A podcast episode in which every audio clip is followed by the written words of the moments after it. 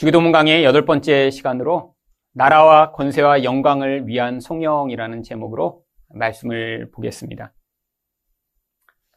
예전에 주기도문을 외우며 기도할 때 이 송영 부분에 대개 나라와 권세와 영광이 아버지께 있기를 원합니다라고 기도를 했습니다. 근데 이 대개가 무슨 뜻인지 알고 계신가요? 대개 무슨 뜻인지 모릅니다. 모르면서도 사람들은 계속 반복해서 대개 나라와 권세와 영광이 아버지께 있게 해달라고 기도했죠. 그럼 이 대개가 도대체 무슨 뜻인가요? 이 대개라고 하는 말은 옛말로 큰 원칙으로 복원대라고 하는 한자어입니다. 다른 말로 이야기하면 이런 이런 원리에 따라 왜 그런가 하면 지금 우리가 흔히 사용하는 말은 왜냐 하면이라고 하는 그런 뜻입니다. 왜 우리가 이렇게 기도했냐 하면 나라와 권세와 영광이 영원히 아버지께 있기를 원한다라고 바로 이것을 위해 기도했다라고 하는 의미로 대개라고 붙인 것이죠. 성경에 없는 것을 집어넣은 것이 아닙니다. 한글 성경에 나와 있지 않지만 원래 헬라어 성경으로 읽으면 바로 이 대개가 들어가는 바로 그 자리에 헬라어 호티라고 하는 왜냐하면이라고 하는 접속사가 들어 있습니다. 우리가 이렇게 주기도문을 했지만 왜냐하면 이런 이런 목적 때문에 한 것이다라고 부가되어 있는 것이죠. 그런데 여러분 성경을 자세히 보시면 아시겠지만 이 송영 부분에 한글 성경에도 아니 영어 성경에도 다 가로가 쳐져 있습니다. 성경에서 이렇게 가로가 쳐진 부분은 고대 사본에는 등장하지 않는 아니 후대에 나오는 사본에만 있는 그런 구절이기 때문에 아, 이것은 원 성경에는 없으리라고 추측되지만 후대에 많은 사본들이 그렇게 기록하고 있어서 다 성경에 원래 있는 줄 알기 때문에 거기다 가로를 쳐서 병기한 것이죠. 제가 생각할 때도 지금 우리가 성경이라고 부르는 이 부분은 원 성경에 예수님이 가르치신 기도에는 없었을 것입니다. 왜냐하면 송영이라고 하는 것은 누군가 대표로 기도하고 나면 아, 그것에 대한 화답으로 우리 또한 그 기도가 이렇게 되길 원합니다라는 그 기도의 내용을 요약하여 성도들이 화답하는 그런 화답송이기 때문이죠. 예수님이 가르치실 때는 처음에는 이 화답송이 들어있지 않다가 교회에서 성도들이 바로 이 송영으로 이렇게 화답하는 것이 아주 일반적이 되면서 아마 주기도문에 이 성경책에도 자연스럽게 병기된 것으로 보입니다. 그래서 이 주기도문에 나오는 이 송영 부분이 1세기 무렵부터 성도들 사이에서 이렇게 주기도문과 함께 기도되었다라고 전해지고 있습니다. 그런데 이렇게 주기도문을 할 때 왜이 송영 부분이 꼭 필요한가요? 바로 성경에서도 이 송영에서 이야기하는 이 내용으로 하나님께 송영으로 기도로 올려드리고 있기 때문입니다.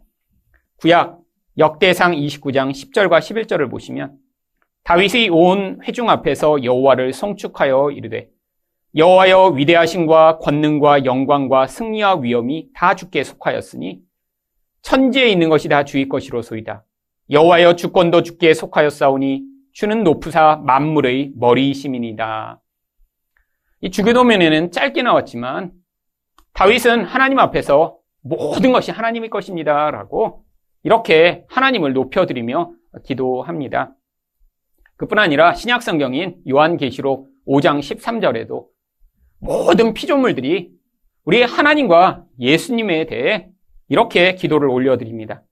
내가 또 들으니 하늘 위에와 땅 위에와 땅 아래와 바다 위에와 또 그 가운데 모든 피조물이 이르되 보좌에 앉으신 이와 어린 양에게 찬송과 종교와 영광과 권능을 세세토록 돌릴지어다 하니 구약과 신약의 모범이 되는 이런 기도들에 있어서도 바로 이렇게 모든 피조물들이 우리 하나님께만 영광과 종교와 권세가 있습니다라고 고백하는 이런 송영을 하고 있는 것을 볼 때 바로 이렇게 우리가 주기도문을 하며 이 송영으로 이 주기도문을 마무리하는 것 또한 아주 자연스러운 것입니다. 그런데 그뿐 아니라 바로 이 송영에는 이 주기도문을 했던 그 내용이 그대로 담겨서 왜 우리가 주기도문으로 기도를 했는지에 대한 그 이유를 알 수 있게 하기 때문에 아, 이런 신학적 목적에 의거해 우리 또한 이 성령으로 이 주기도문 기도를 하는 것이 마땅하다라고 할 수 있습니다.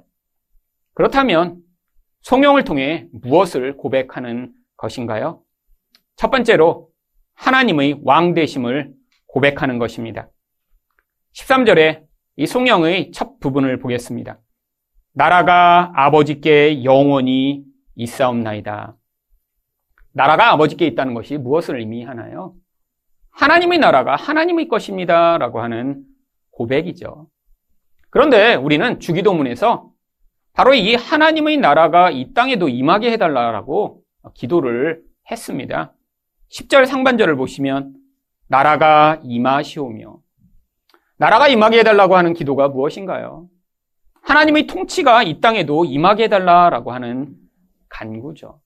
근데 왜 이렇게 기도해야 하나요? 원래 하나님은 인간에게 눈에 보이는 세상을 다스릴 수 있는 바로 그 대리 통치권을 주셨었습니다. 그런데 인간이 부여받은 이 대리 통치권으로 인간이 만족을 하지 못하고 사탄의 꼬임에 넘어가 스스로 하나님인 것처럼 되려고 하다가 그 통치권마저 마귀에게 빼앗겨 버렸죠. 그래서 예수님이 오셔서 마귀에게 빼앗긴 그 통치권을 회복하신 뒤에 바로 인간에게 다시 그 통치권을 돌려 주셨습니다. 그래서 이제 성도들을 성경이 무엇이라고 부르나요? 왕 같은 제사장이라고 부르는 것이죠. 바로 왕으로서 우리가 이런 통치자의 권리가 주어져 있음을 이야기하는데 그런데 어떤 왕인가요?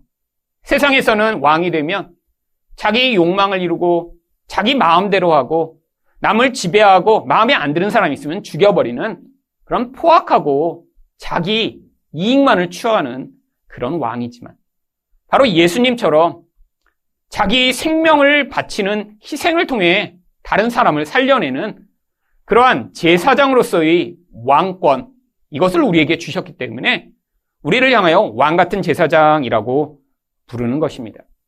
바로 우리에겐 그 사명이 있는 것이죠. 뭐, 세상 모든 사람들이 다 왕처럼 살길 원합니다. 내가 왕이 돼서 내 맘대로 살고 나의 이익을 극대화하기 위해 살고 있지만 하나님은 우리가 바로 그 자리로부터 다시 이런 예수 그리스도의 모습을 닮은 자로 변화되어 우리 인생을 통해 하나님이 세상 가운데 참된 왕권이 무엇인가를 보여주시고자 한 것이죠. 바로 이것을 기도하는 것이 나라가 임하게 해달라라고 하는 기도입니다. 세상 가운데 사람들이 다 이기적 욕망으로 살아가는 그곳에서 예수 그리스도와 같은 사랑과 희생으로 세상을 변화시키는 그런 자가 되게 해달라고 기도하는 것이요. 근데 이렇게 기도할 때 꼭 필요한 기도가 바로 나라가 하나님께 영원히 속해 있다라고 하는 우리의 고백입니다. 왜죠? 인간의 죄성이 우리 안에 여전히 남아있기 때문이죠. 여러분, 죄성의 가장 근원적 본질은 하나님 자리를 탈취하려고 하는 그런 반역 행위입니다. 아담의 죄성이 우리 안에도 여전히 남아서 우리가 하나님 나라가 임하게 해주세요라고 기도를 하지만 우리 안에서 하나님이 왕이 되심을 온전히 인정하지 못하면 이런 하나님의 통치를 나의 영광과 나의 권세와 나의 이익을 위한 도구로 사용하고자 하는 사람들이 얼마나 많은가요? 우리 안에서 이런 반역적 기질이 끊임없이 튀어나오고 있기 때문에. 바로 이런 기도를 통해 아 내가 왕이 아니지. 우리 하나님만이 왕이시지. 우리 하나님이 영원히 다스리시지 않으면 큰일 나지라는 고백으로 우리가 나라가 영원히 아버지께 있습니다라고 하는 그런 간구를 하는 것이죠. 여러분 이런 간구를 우리 본질로부터 우리가 기도하지 않으면 어떤 일이 벌어질까요? 바로 우리 안에 있는 이 죄성이 우리를 끊임없이 교만하게 만들어 결국 그 교만의 결과로 우리는 바로 그 죄악이 인도하는 대로 세상에서 끊임없이 그 왕의 자리, 아니 하나님처럼 되려고 하는 그 높은 자리를 열망하는 인생을 살게 만듭니다. 여러분 교만함이 무엇인가요? 하나님을 의존하지 않고 내가 가진 무엇인가를 의존하는 그런 내적 태도죠. 그래서 이 교만하게 되면 인간 자신이 자신을 높이고 나를 힘 있는 자로 만들고 나를 세상에서 어떤 사람보다 멋있는 사람으로 만들어서 그 힘을 가지고 내가 하나님 것처럼 살도록 만들려는 그러한 경향성으로 나타납니다. 여러분, 하나님이 왕이심을 인정하지 못하면 결국 세상에서 어떻게 살아가게 되나요? 높은 자리에 올라가고자 경쟁하고 남보다 더 많이 가지고자 이기적인 모습으로 살아가며 그리고 비슷한 사람이 나타나면 경쟁하고 다른 사람을 미워하고 질투하는 인생을 살게 되어 있죠. 여러분 세상에 살아가는 사람들의 모습이 아닌가요? 끊임없이 더 많이 갖고 더 높은 자리에 올라가고자 몸부림치며 살다가 그것이 좌절되고 나면 자기를 향한 좌절과 그런 열등감에 사로잡혀 다른 사람들을 비난하고 다른 사람들을 깎아내리며 끊임없이 거기서 고통하는 모습으로 살아가는 것이요. 여러분, 이게 바로 죄성이 만들어낸 전형적 결과입니다. 그런데 이것과 함께 또 우리가 하나님처럼 되려고 하고 왕이 되려고 할 때마다 나타나는 우리 모습이 뭔 줄 아세요? 바로 우리 안에서 나타나는 분노입니다. 여러분, 우리는 하나님처럼 되고자 하고 내가 왕처럼 되고자 하기 때문에 자주자주 분노 하는 것이죠. 여러분, 왜 분노하시나요? 내 맘대로 안 돼서 분노하시죠. 여러분, 왜 짜증나시죠? 내 맘대로 안 돼서 짜증납니다. 결국 내가 왕이 돼서 내 맘대로 살고 싶은데, 우리 환경, 우리 관계 가운데 내가 원하는 대로 살 수 없는 그 현실과 상황이 우리를 하여금 끊임없이 분노하게 만들고 좌절하게 만들고 끊임없이 우리로 하여금 갈등하게 만드는 것이죠. 여러분 얼마나 분노를 조절하지 못하는 사람들이 많이 있나요? 여러분 분노를 조절하지 못한다는 것을 다른 말로 이야기하면 그 본질 안에 하나님처럼 되고자 하는 욕망이 어느 누구보다도 강렬하다는 것들을 보여주는 것입니다. 하나님처럼 되고자 했는데 좌절돼요. 내 맘대로 안 돼요. 그러면 그런 사람일수록 환경을 탓합니다. 주변 사람을 향해 욕하고 또 심지어는 하나님을 향해 원한과 불만을 토해내게 되어 있죠. 여러분, 하지만 이 분노가 나쁜 것은 아닙니다. 여러분, 분노할 때마다 아, 내가 하나님이 아니구나 라는 사실을 하나님이 우리가 깨달아 알 수 있도록 우리 안에 이런 감정을 주셨는데 우리는 이 감정을 사용해서까지도 다른 사람을 파괴하는 도구로 사용하죠. 결국 분노하게 되면 자기도 파괴하고 남도 파괴합니다. 어떤 사람들은 겉으로 화를 내지 않는다고 자신이 분노가 없다고 착각하는 사람들이 많아요. 아니에요. 그러면 어떤 사람도 분노하지 않고 살 수 없습니다. 인생 가운데 자기가 원하는 대로 모든 것들이 되는 사람이 누가 있나요? 여러분 끊임없이 내가 원하는 것과 다른 현실과 그런 관계를 만나게 됩니다. 그때마다 우리는 불편하고 힘든데 기질적으로 어떤 사람은 외부로 소리를 지르고 있고요. 어떤 사람은 속에서 지금 아우성을 치고 있죠. 속에서 아우성 치는 사람이 더 위험해요. 이렇게 속에서 아우성을 치며 끊임없이 그 분노를 쌓아놓다가 결국엔 나중에 안전한 곳으로 쏟아내는데 그 안전한 대상을 주로 가족이라고 부르죠. 남편, 아내, 아니 자식들에게. 여러분, 가정 폭력을 행사하는 많은 사람들이 밖에서도 막 폭력적인 경향을 보이지 않습니다. 굉장히 밖에서 만나면 착한 사람이에요. 근데 밖에서 그 분노와 열등감을 감추지 못하다가 속에서 그 쏟아 끌어오르는 그 내적 분노를 결국에는 가장 사랑해야 할 대상을 향해 쏟아내고 있는 것이죠. 여러분, 여러분도 지금 분노에 자주 사로잡히시나요? 아니, 겉으로는 화내고 있지 않으신데 속으로 화가 나서 마음이 자꾸 삐지고 힘드신가요? 여러분, 지금 여러분이 하나님처럼 되고 하나님의 주권을 인정하지 않고 계시다는 아주 전형적 증거입니다. 여러분, 자주자주 다른 사람이 부러우세요? 아, 나도 저 사람처럼 좀 돈이 많았으면. 아, 나도 저 사람처럼 좋은 학교를 다녔으면. 아니, 나도 저 사람처럼 행복했으면 좋겠다라는 그런 다른 사람에 대한 비교가 여러분 안에서 여러분을 자꾸 불행하게 만드세요. 여러분, 바로 그런 분일수록 어떤 기도를 해야 합니까? 나라가 영원히 하나님께 있습니다. 하나님, 내가 왕이 아닙니다. 나는 흙과 같은 존재이며, 하나님, 내가 이렇게 왕인 것처럼 세상을 살려 하는 이 죄성에서 벗어나게 하셔서, 우리 하나님의 통치를 온전히 받는 자 되게 해달라고 여러분이 기도하셔야, 바로 우리를 끊임없이 죄로 말미암아 파괴하는 이 무서운 왕 되게 만들려는 이런 악한 죄성과 싸워 이기실 수 있는 것입니다. 두 번째로 성령을 통해 무엇을 고백하는 것인가요? 하나님의 권세를 고백하는 것입니다. 13절에 다시 보시면 권세가 아버지께 영원히 있사옵나이다 라고 성령으로 기도합니다. 그럼 권세가 무엇인가요? 자기 뜻을 이룰 수 있는 그런 힘을 권세라고 합니다. 여러분 집에서도 누가 권세를 가지고 있는가 무엇을 보면 알 수 있나요? 누구 말이 제일 센가? 그래서 누구의 뜻대로 되는가를 보면 그 사람이 권세가 제일 셉니다. 여러분 보시면 집에서 물 좀 갖고 와 그런데 아빠가 갖고 와. 어 그러면 이제 아빠의 권세는 아무것도 없는 거예요. 집에서 엄마가 새벽 1시인데 어, 족발이 먹고 싶네. 그럼 나가서 어 어떤 족발? 불족발? 뭐 매운 족발? 이렇게 하고 나갔다 오는 분. 그럼 시키는 사람의 권세가 높은 거예요. 근데 새벽 1시에 족발이 먹고 싶은데 그래 내일 먹어. 뭐 이런 권세가 없는 거죠. 여러분 세상에서는 누가 권세가 있나요? 무언가 시켰는데 그 시킨 것을 다른 사람들이 따라서 할 때 그때 권세가 있는 거죠. 세상에선 그 권세 있는 자리를 그래서 대통령, 왕이라고 부르는 것입니다. 결국 이 권세라는 게 자기 뜻을 이루는 힘이에요. 여러분은 내 이 하나님의 뜻에 대한 기도 또한 우리가 주기도문에서 바로 했습니다. 10절 하반절입니다. 뜻이 하늘에서 이루어진 것 같이 땅에서도 이루어지이다.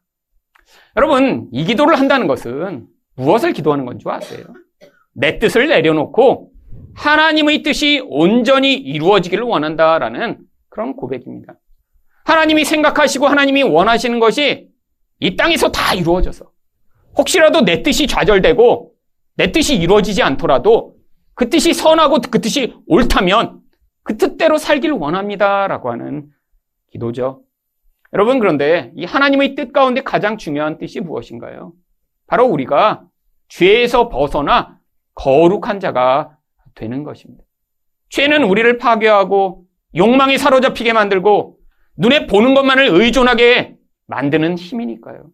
그래서 하나님이 우리를 향해 가지신 가장 중요한 뜻을 바로 데살로니까 전서 4장 3절은 하나님의 뜻은 이것이니 너희의 거룩함이라 라고 이야기를 합니다.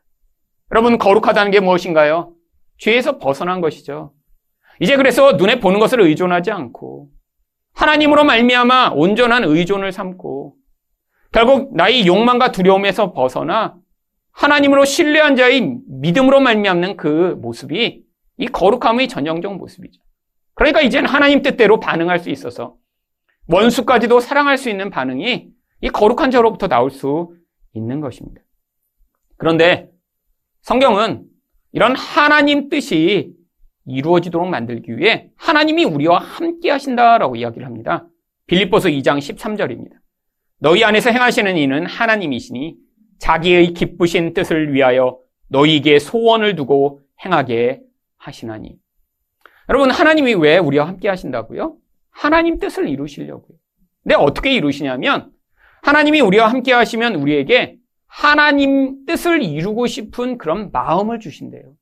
도대체 무엇이 하나님 뜻이기에 우리에게 소원을 두고 그것들을 행하기를 우리에게 인도하시는 것인가요? 바로 빌립보서 2장 5절 앞부분에 이렇게 나옵니다. 너희 안에 이 마음을 품으라 곧 그리스도 예수의 마음. 여러분, 하나님이 우리에게 하나님 뜻을 이룰 수 있도록 갖기를 원하시는 소원이 바로 우리가 예수님의 마음을 갖는 것이에요. 그런데 이 빌립보스에서 이야기하는 예수님의 마음이 무엇인가요?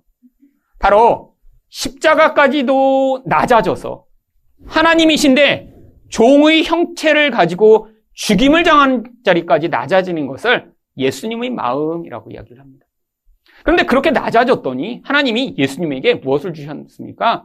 권세를 주십니다. 빌립보서 2장 9절과 10절입니다. 이러므로 하나님이 그를 지극히 높여 모든 이름 위에 뛰어난 이름을 주사 하늘에 있는 자들과 땅에 있는 자들과 땅 아래에 있는 자들로 모든 무릎을 예수의 이름에 꿇게 하시고 아니 왜 꼭 낮아져야 이런 놀라운 권세를 주시는 것일까요? 여러분 이 낮아졌다라고 얘기하는 것은요 다른 말로 이야기하면 내가 높아지고 싶은 나의 죄성이 만들어내는 인간의 가장 본성과 싸워 이겼다는 것입니다. 여러분, 모든 인간은 자기가 멋진 존재가 되기를 원해요. 남보다 더 부요하고, 더 능력 있고, 더 똑똑하고, 더 영향력이 있는 사람이 되기를 원해요. 이게 높아짐에 대한 인간의 죄성이고, 인간이 가지고 있는 기본적 뜻입니다. 아, 누가 낮아지는 것을 원하겠어요? 누가 공부 못하는 걸 원하겠어요? 누가 가난하게 되는 걸 원하겠어요? 그런데 이렇게 높아지고자 하는 자기 뜻이 있는 채로 하나님이 권세가 주어지면 무슨 일이 벌어질까요? 본질 안에서 내가 자꾸 높아지고 싶어요. 내 뜻을 이루고 싶어요. 근데 거기에다 권세까지 주어집니다. 그러면 이 사람은 그 권세를 가지고 자기 뜻을 이루고 자기 욕망을 이루는 도구로 삼겠죠. 여러분, 이 힘이 주어져서 그래서 내 뜻이 남아있는 채로 힘이 커지면 커질수록 그 사람은 결국 그 인생에 주어진 모든 힘과 영향력을 자기 하나, 아니 자기 가족만을 위해 쓰다가 결국 남도 파괴하고 자기도 파괴하는 인생을 살다가 끝나겠죠. 여러분, 그래서 낮아지는 자리에 간 자만 하늘의 권세를 주시는 것입니다. 여러분, 낮아지는 자리에 가는 것, 인간이 근원적 죄성과 싸우는 고통스러운 과정이죠. 여러분, 얼마나 힘든 과정인가요? 모두 다 잘 되고 싶고, 모두 다 멋진 모습으로 보이고 싶은데, 근데 하나님이 인생 가운데 권세를 주실 자마다 바로 그 낮아짐의 자리로 요구하시며 그 자리로 인도해 나가실 때 그들을 순종해 나가며 자기 안에서 그 끊임없이 튀어나오는 그 자기의 불안과 죄성과 싸워나가면 결국 하나님이 그를 그 권세 있는 자리에 세우셔서 그를 통해 하나님 뜻을 이루게 하시는 것입니다. 그러면 이게 얼마나 어려운 것이냐면 예수님이 십자가에 가시겠는데 하나님이시니까 아예 제가 그냥 가서 십자가에 매달려 죽을게요. 이렇게 가신 게 아니에요. 그럼 마가복음 14장 36절을 보시면 이르시되 아빠 아버지여 아버지께는 모든 것이 가능하오니 이 잔을 내게서 옮기시옵소서. 그러나 나의 원대로 맛이 없고 아버지의 원대로 하옵소서 하시고. 그러면 이거 얼마나 처절한 기도인가요? 하나님을 향해 뭐라고 부르시죠? 아빠. 아, 이렇게 불러놓고 그 다음 내 원대로 마시고 아버지 원대로 해달라고 하는 기도예요. 여러분, 자기 뜻을 내려놓지 않고는 그래서 십자가의 자리까지 가지 않고는 그에게 주어진 그 권세를 온전히 하나님 뜻을 이루는데 사용할 수 없기 때문에 하나님이 우리 인생 가운데 먼저 낮아짐을 요구하시고 그 과정을 통해 우리가 진짜 하나님 나라의 권세를 행할 수 있는 자들로 세워가는 것입니다. 여러분, 교회 안에서도 이런 자기 내면 안에서 끊임없이 높아지고 싶은 그 욕구와 싸운 경험이 없는 채로 그냥 교회에 다녔으니까 직분을 받고 권사가 되고 장로가 되고 목사가 된 사람들이 얼마나 많나요? 그런데 자기 안에서 이런 낮아짐과 예수 그리스도의 마음을 갖지 못한 채로 외적인 직분이 주어지니까 무슨 결과가 나타나나요? 결국 그런 사람들이 많아질수록 다툼이 일어나고 싸움이 일어나고 교회가 깨지는 이런 안타까운 일들이 얼마나 많나요? 하나님 뜻을 위한다고 하지만 결국에는 자기 뜻을 위해 모든 것들을 행하다가 교회가 갈등하고 성도들이 상처를 입는 그런 고통스러운 과정들이 얼마나 많이 일어나나요?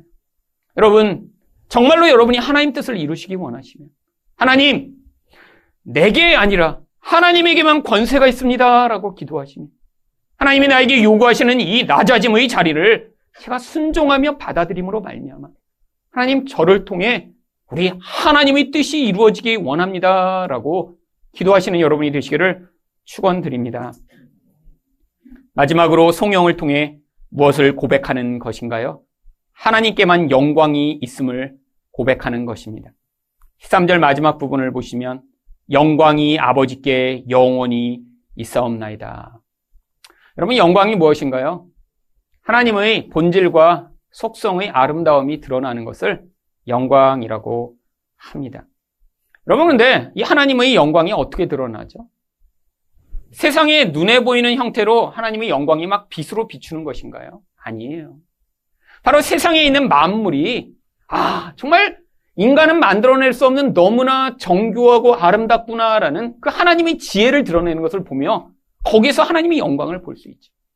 그런데 이렇게 세상 만물을 통해 발견하는 하나님의 영광, 이것보다 가장 놀랍게 드러나는 하나님의 영광은 바로 하나님의 형상으로 만들어진 우리를 통해 드러나는 하나님의 모습입니다.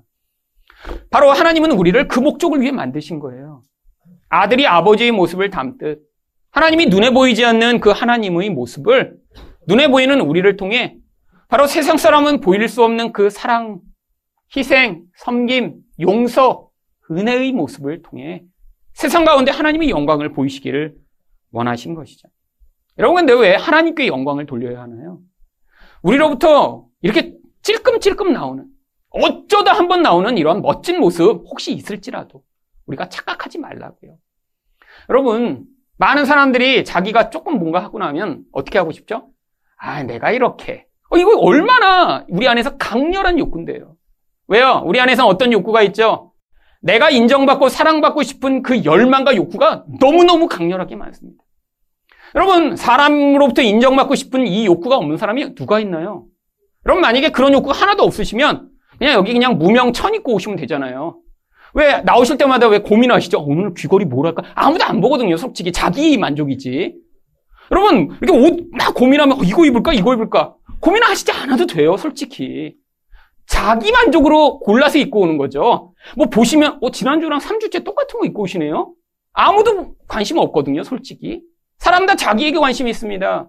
근데 그런다고, 여러분, 세상에 패션 산업이 다 없어질까요? 아니에요. 이 사람들의 강렬한 인정받고 싶은 욕구 때문에 세계의 패션 사업은 계속될 것입니다. 연구할 거예요. 연구할 거예요. 여러분, 사람 다 자기의 영광을 위해 살아갑니다. 칭찬받고 싶어요. 예쁘다는 소리 듣고 싶어요. 여러분, 나이 드시면 그런 소리 듣고 싶지 않으세요? 아니에요. 여러분, 교회에서도 마찬가지입니다. 하나님이 모든 걸 하셨는데, 인간은 자기가 뭔가를 하고 나서 그것으로 내가 칭찬받고자 해요.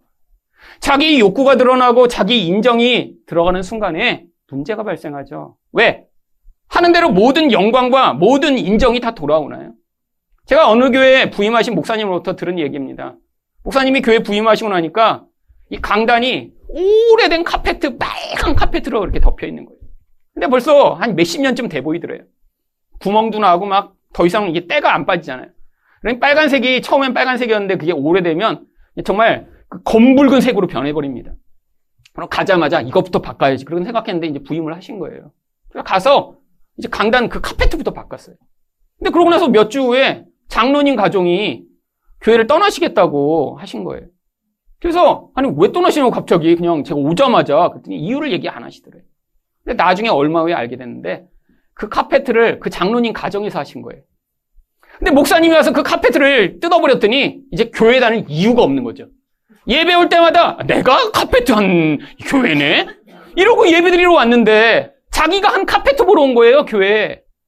근데 그 카페트 없어지니까 이제 예배 드리고 싶지 않은 거예요. 여러분, 이거 우스꽝스럽죠? 여러분, 계속해서 벌어지는 일입니다. 여러분, 그래서 우리가 기도해야 합니다. 영광이 아버지께만 영원히 있습니다. 여러분, 이 기도를 안 하시면 여러분 반드시 교회에서 실망하실 거예요. 사람들이 여러분이 어떤 일을 했는데 인정하지 않아요? 그럼 낙심하실 거예요. 어떤 사람이 나보다 별로 애를 쓰지 않은 것 같은데 더 많이 인정받는 것 같아요? 그럼 여러분 질투나실 거예요. 왜요? 여러분의 영광을 취하고 계셨으니까. 여러분, 그래서 우리가 기도해야 합니다. 하나님, 내 영광, 하나님 필요 없습니다.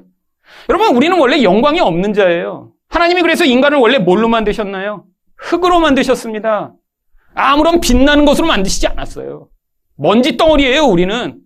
그런데 하나님의 영광이 하나님의 열심으로 우리에게 부어져 간혹 간혹 그 영광이 나타나잖아요.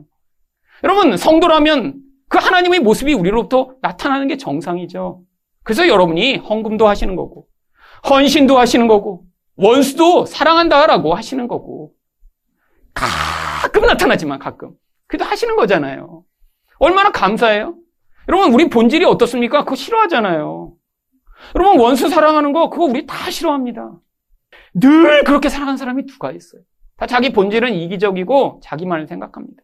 그런데 이런 이기적이고 자기밖에 모르는 존재를 통해 하나님이 은혜로 개입해 오셔서 문득 문득 나타나는 그 영광을 보며 우리가 야 정말 어떻게 나 같은 자가 이런 사랑과 은혜와 하나님의 생명의 통로가 되었는가로 감동하며 하나님께만 영광이 돌리기를 원합니다라고 해야 되는데 많은 우리들은 바로 나의 영광을 드러내고자 몸부림치다 결국 시험에 드는 경우가 얼마나 많이 있나요? 여러분, 자기 영광을 추구하는 사람은 반드시 다른 사람과 자신을 끊임없이 비교하게 됩니다. 여러분, 세상 사람들이 하는 거 아니에요? 누가 더 좋은 차 탔나? 누가 더 좋은 집에 사나? 누가 더 명품을 입었나? 누가 더 좋은 학교에 자녀들을 보냈나? 왜 세상 사람들이 그걸 가지고 남과 비교하죠? 자기 영광을 얻고자 하는 거예요. 나는 이 정도 되는 수준이야.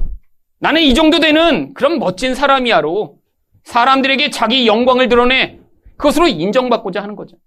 여러분, 근데 세상에서 뭔가 그렇게 멋진 모습을 가지면 사람들이 정말로 인정하나요? 여러분 막 빌게츠를 존경하세요? 야, 돈이 많으신 빌게츠요? 막 그러면 막 감동이 돼요? 여러분 세상에서 높은 자리에 올라가면 부러워합니다. 그리고 질투해요. 돈 많은 놈. 이렇게 보죠. 여러분 세상에서 서울대 갔다고 야, 서울대 가 다니신 분 이렇게 보나요? 아니에요. 여러분 세상에서 높은 자리에 올라갈수록 사람이 원하는 인정이 주어지는 게 아니라 그가 힘을 가질 때만 억지로 복종하는 그런 모습이 나타나는 거죠. 여러분, 그런데 하나님이 우리로부터 드러내시고자 하는 영광은 그런 것이 아닙니다. 세상 사람들은 절대로 보일 수 없는 것이요.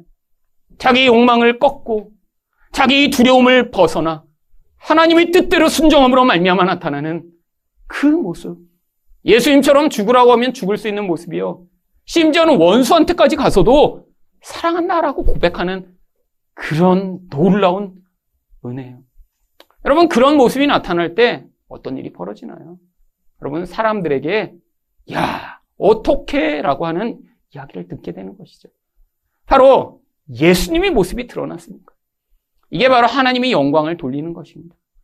여러분 자기 영광을 추구하는 마음으로 자주 상처를 입으실 때마다 하나님 제가 제 영광 내려놓고 오직 하나님과 예수 그리스도의 영광만을 위해 사는 자 되게 해달라고 기도하심으로 말미암 여러분의 인생을 통해 하나님의 모습이 더 풍요하고 아름답게 드러나게 되는 여러분이 되시기를 예수 그리스도 이름으로 축원드립니다.